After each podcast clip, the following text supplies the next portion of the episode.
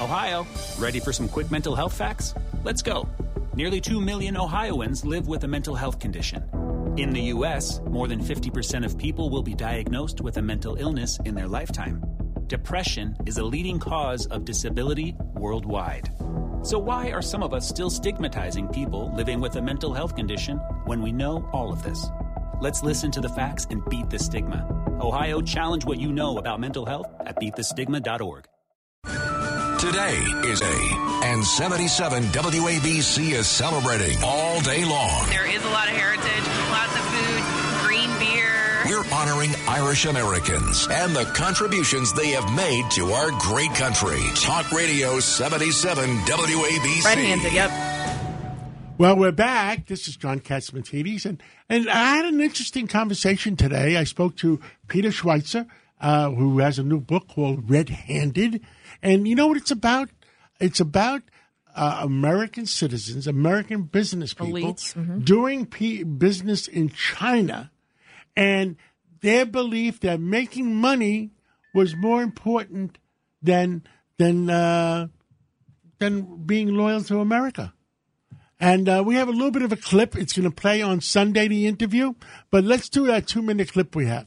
I see the problem, and I've said to everybody that this November, the midterm elections, uh, we're depending on America to get back on track because right now we're selling America's soul to, to foreigners. I hope this book has an effect uh, on midterm elections. What say you on that? Well, look, what we know is that the Republicans have said if they retake the House, uh, based on my book, uh, uh, Congressman McCarthy, who will be the Speaker of the House, says he wants to subpoena uh, the Biden's final financial records. He wants committee investigations. So, you know, for me, talk is cheap, but I hope that happens, and and I think it's vitally important because if we have the Congress right now, if we have the same Congress that we have right now uh, going ahead after these elections, none of this will be investigated, none of this will be looked into, uh, and it will be a tragedy for the country, regardless of what your political affiliation is. Has our federal departments that investigate these kind of things been politicized? I I mean, the Department of Justice is supposed to oversee everything, but it looks like they're part of it. Yeah, it's very frustrating because a lot of the institutions that are supposed to be policing us, that are supposed to be enforcing the laws, don't apply those laws uh, to elites the way that they apply it uh, to the rest of us. I think the other problem is is that you know, look, they're very shrewd about the way in which they do it. They run it through businesses. The businesses look legitimate, even though they're not.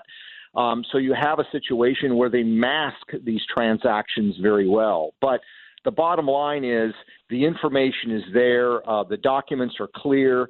The information in the book comes from the Hunter Biden laptop. It comes from email collections of other Hunter Biden's uh, business partners. Uh, and it's there in black and white. And it's now up to our law enforcement agencies to investigate this and do something about it. Because if we don't, John, what's going to end up happening is this is just going to expand. If you let some politicians get away with this behavior, other politicians are going to greedily do the same thing. This is the story of the one. As a maintenance engineer, he hears things differently. To the untrained ear, everything on his shop floor might sound fine, but he can hear gears grinding or a belt slipping. So he steps in to fix the problem at hand before it gets out of hand. And he knows Grainger's got the right product he needs to get the job done, which is music to his ears.